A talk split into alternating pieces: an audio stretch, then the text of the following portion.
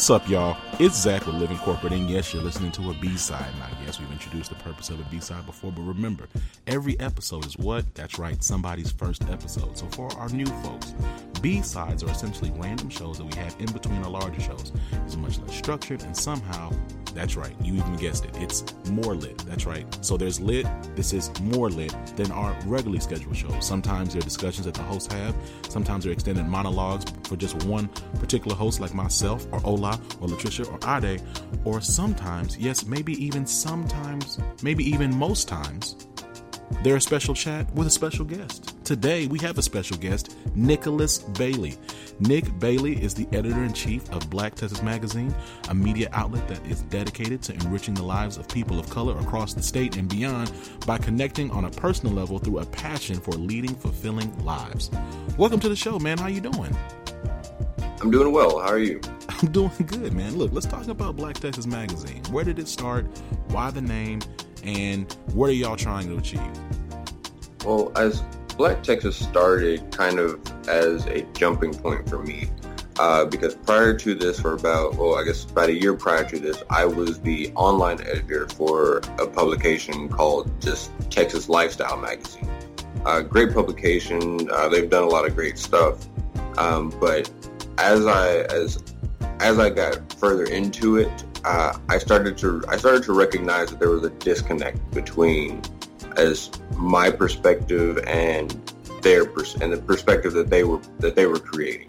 Um, you know, like I, I live a very different lifestyle than the people that they target. You know, I'm not accustomed to paying three hundred dollars for a charcuterie board or paying you know one thousand dollars for a you know for a grill set. Uh, it just wasn't really my, it wasn't really my thing. And, and I was pushing for uh, some more relatable content for the average Texan. And it, it just, what, there was a disconnect there. And so after a lot of thinking and a lot of planning, uh, I decided to make the jump and create a publication for black people that was essentially the same thing. Uh, and what, and in some ways, like, I don't want to say that we just copy and paste the formula, because unfortunately I created a lot of the formula for Texas Lifestyle once I came on.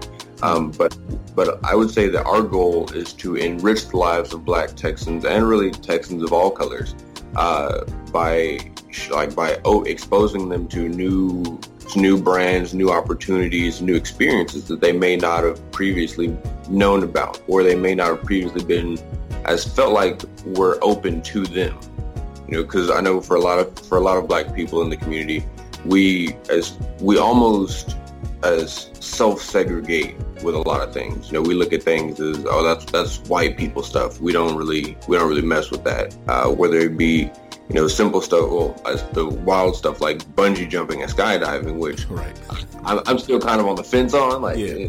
they, they they they might be able to keep those. Uh, but but even things like you know eating at different restaurants or trying different festivals and experiences, right? Just really making it more palatable for you know for the black community, because there are plenty of people in the black community that say, hey, I want to live life. I've only got one life. I want to enjoy it while I'm here. Right. And, and finding and finding the opportunities for them that will enhance their lives is really the big. the big overarching goal for us, but also highlighting the black businesses that that are trying that as well along the way. So so it's interesting, right? So I, I looked at the platform, and, you know, I think what I was taken most aback by was the amount of content, right? Like you guys, it seems like you guys are publishing something every single day. And so talk to me a little bit about y'all's challenges in starting getting this started up, and you know what goes into managing a digital magazine. Like, how do you juggle? It seems that there's a lot of hats to juggle. It seems that there's a lot of things to do, and I understand that you're also working full time still. Like, yeah. So how do you how do you manage all of that? Uh, I manage that with a lot of stress, uh, a lot of stress, not a lot of sleep, okay. and and a, an overdose of patience. Um, because we do have a small team, uh, we're always looking like we're always looking for new writers to bring on board. But right now we do have a small team, and it's really just a matter of balancing everyone's talents and abilities. Uh, like for the time being, I take on the burden. I, I take on the bulk of the burden by handling a lot of the administrative tasks. So, like making sure that content is up on the website, proofreading the content, uh, gathering all of the materials. So it might be like getting the photos in order, uh, sorting it, like sorting our files and documents online. Right. Uh, I do a lot of that stuff. Um, and so I have the writers, and I say, hey, I want you to focus on writing. And uh, as the plan that I have right now is really to kind of spread uh, spread that load across uh, across the team, so no one person is having to do all of the writing, because every like to my knowledge, everybody else is working full time somewhere as well. So what I would rather them do is each person write, you know, one or two things a month, and we could be able to keep a steady flow than expecting one person to churn out, you know, a new article every week. You know, and with balancing it with working, like I work full time, uh, and for me, it's kind of difficult because I work twelve hour shifts. Uh, so a lot of my work is done, I guess, done at night. So I'm like, I'm usually up until about one o'clock in the morning, making sure that content is looking good, there's no errors, and we're going to be good to go. So I have another question as a follow-up, right? Really to Black, the title Black Texas Magazine. Has anyone run up on you with, if we had a white Texas magazine, that would be racist? Um, not that directly, but I guess it's been one of those uh, side, like side, sideswiped questions, like, mm, why is it just for black people? And kind of insinuating that. And to that, I would say, to be honest, most of the like most of the Texas-based publications we have are catered to a wide audience, and you know I'm not I'm not opposed to I'm not opposed to acknowledging that it may seem it may come off as a bit contentious to say this is a publication for black people, uh, you know, but at the same time it's never been a situation of you know no whites allowed. Right. You know, we've had we've had white contributors to our publication. We have a lot of white readers. We have readers all over the world, and most of those aren't, you know, nations of color. So I would say if they want, if they ask the question or if they posed the question, if we had or the statement, if we had a white Texas magazine, that'd be racist. I would tell them, well, let's go read Texas Highways. Let's go read Texas Monthly. Let's go read Texas Lifestyle. Uh, But the list could go on. Most publications are catering to a white audience. They like they may not be as blatant as to say it, but it's it's one of those. I would say it's one of those underlying things of once you see the subject matter, you, there are there are ways of siphoning out certain groups by the content. Right. And, you know, it's funny because I think it's easy to forget that white is the default, right? Like it's like you don't have to call something white for it to be, that's the, the majority of the country is white. So most of the content out there in your any type of media is largely going to be white, right? So you don't have to call, I don't have to call something white, something, anything, but you do call things, you know, if there's other underrepresented groups, black, X, Y, and Z, or Asian this, or Latin X, or Hispanic this, because we're trying to highlight the fact that this is not the default, right? It's not what you it's not what you immediately consider when you think about whatever audience or um, population that you're going to be engaging. Okay, so let me ask you this. You know, you guys landed J. Prince recently. We landed J. Prince. But how did that happen for you guys? Like, how did it work? And how what is what was that experience like? Uh, for me, honestly, it was an amazing experience. Uh, I looked into it because I had got an I got an email from the city of Austin about uh, an event that uh, that they were held, that they were co-hosting. Uh, it's just an evening with J. Prince where he was just here in Austin talking about his life. And I went, uh, and I was like, I didn't know what to expect. I was just like, man, I'm, a, I'm I just want to see this guy in person, see, you know, really what he's about, and just kind of, you know, measure him up, you know, instead of just looking through a screen. And I, it was a cool event. The event went off really well. Uh, and at the end, there was a line to like, you know, take a picture with him and stuff. And I was like, okay, cool. I'm, you know, I don't mind getting a picture with J. Prince. That'd be kind of cool. And so I get in line, and uh, they're like, as always, they're trying to sell the book or sell merchandise and stuff like that. And I, and just out of, out of, you know, spur of the moment, I'm like, I'll buy the book. And so I get the book, and when it's my turn, uh, he autographs the book and everything, and I ask him a question.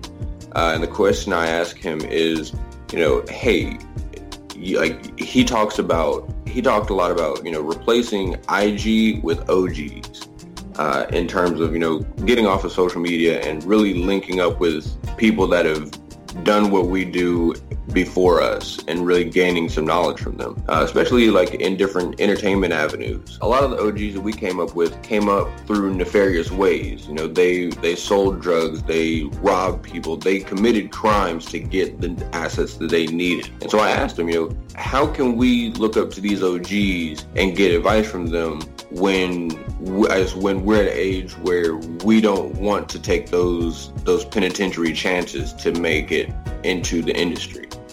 And I think it kind of it kind of put him on a spot, and he and he stopped and he said, you know what, talk to me after the show. And you so you asked him you asked him that in front of a bunch of people? No, it like it was a, it was a one-on-one thing. I asked him like face to face, maybe two feet away from him. Oh my gosh, well shout out to you for asking J. Prince such a, a very pointed question to his face. I, I you can't get the answer you don't ask for. That's a good point.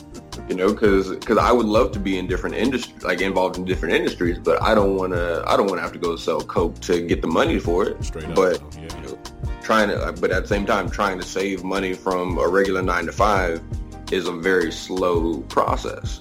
I, right, dog, and this is the thing I think people forget. Like, man, the blessing of an, an you cannot you cannot undervalue initial capital, man. Like, so you know, like even when you talk about Jay-Z's album.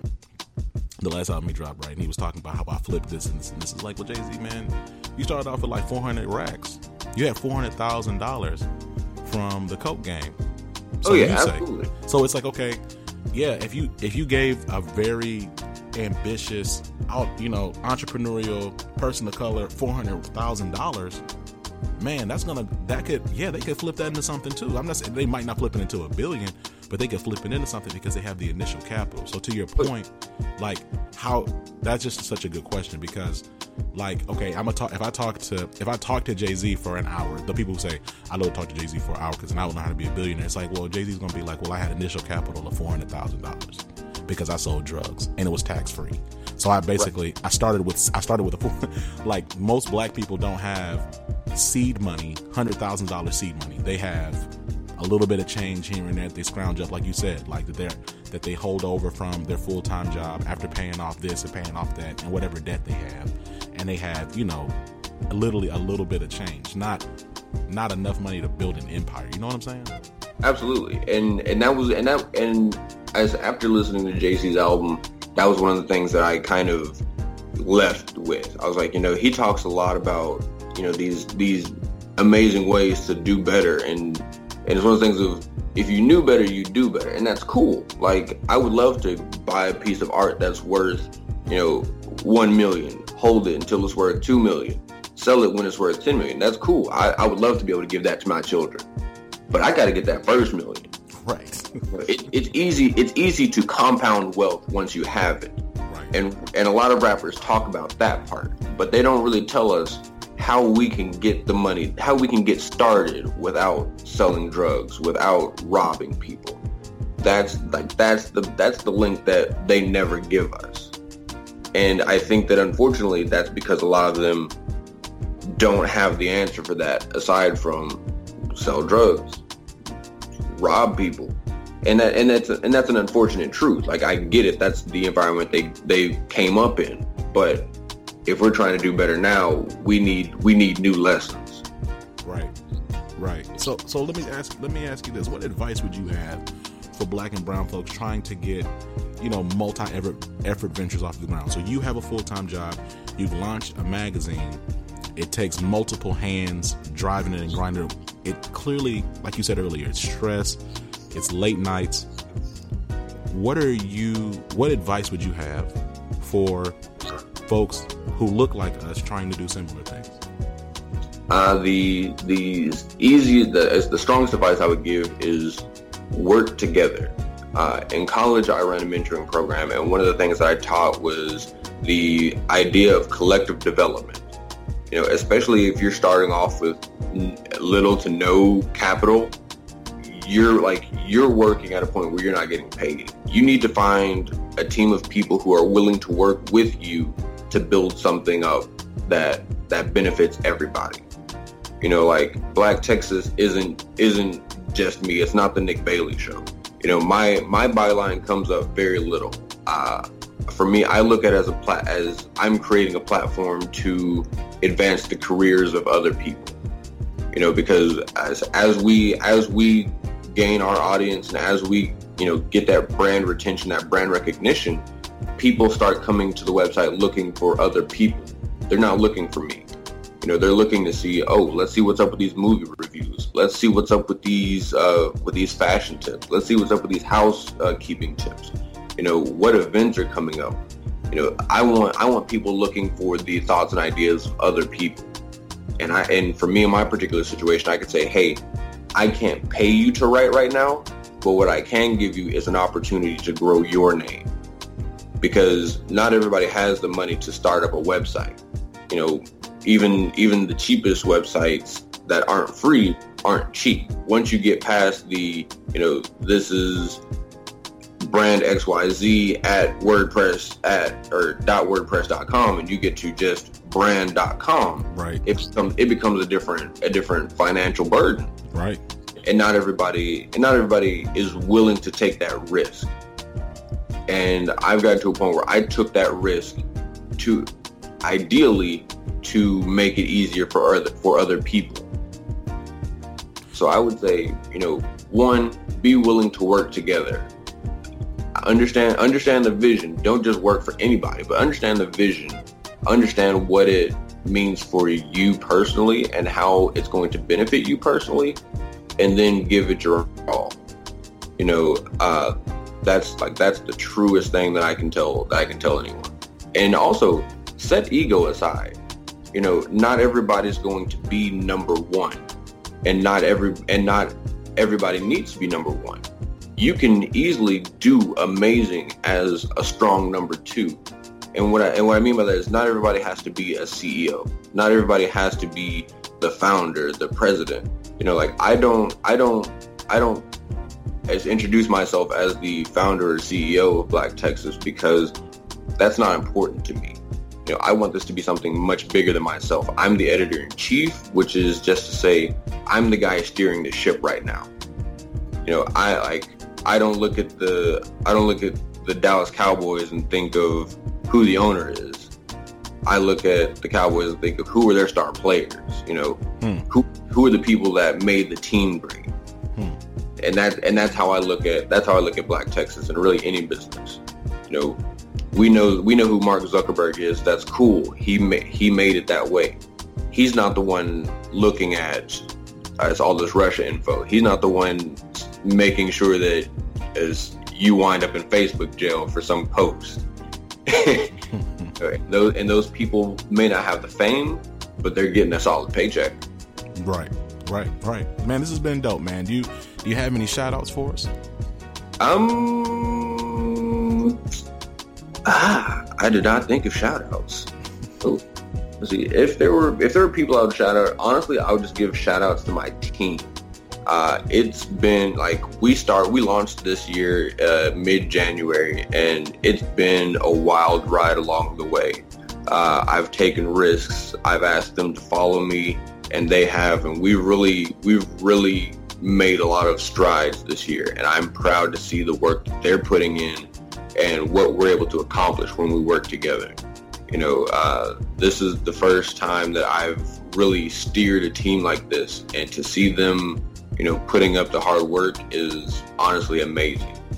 Uh, I don't. I would. I would want to give a shout out to my family. You know, like I love my daughters, but most importantly, like my parents. Uh, they they have been a well of support for me.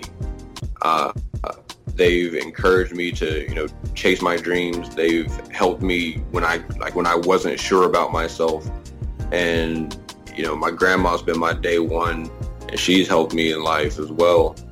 But I don't know. I would say I would, if I had to give a specific shout out, it would be to my father. And that's because uh, he he gave me the capital to get this magazine started. Hmm. You know, because um, like every every year he'll give like he'll give a gift for Christmas, uh, which really isn't a gift to me. It's more of a, hey, here's here's some money for me. Give gifts for get gifts for the girls, um, because he doesn't really he doesn't really celebrate Christmas. Um, different religion, that's not really his thing, and so I get it. Mm-hmm. Um, but this, but the, this last year he gave me a little more than usual, and he said, you know, take this, do what. You know, do what you feel you need to do with it. And I I was just at a loss. And I stopped and I I I thought about it. I strategized. I you know I prayed over it, and I said, you know, I have to I have to be willing to take that jump. You know, it uh, come like it, it called me back to a quote from Steve Harvey talking about getting to success, and he said, you know, you have to be willing to jump. You can't you can't be successful on the ledge. And so I went for it. And so, you know, I've got to give it my all, because I can't I can't let folks down. It's not my thing. Awesome, man. Well, look, that does it for us, guys. Thank you for joining us on the Living Corporate podcast. Make sure you follow us on Instagram at Living Corporate, Twitter at Living Corp underscore pod, and subscribe to our newsletter through living dash corporate dot com. If you have a question you'd like for us to answer on the show, make sure you email us at living corporate podcast at gmail dot com. You've been listening to Nick Bailey, editor-in-chief of Black Texas Magazine. Peace. Living Corporate is a podcast by Living Corporate L L C. Our logo was designed by David Dawkins. Our theme music was produced by Ken Brown. Additional music production by Antoine Franklin for Musical Elevation. Post-production is handled by Jeremy Jackson. Got a topic suggestion? Email us at living corporate podcast at gmail dot com. You can find us online on Twitter, Facebook, Instagram, and living dash corporate dot com. Thanks for listening. Stay tuned.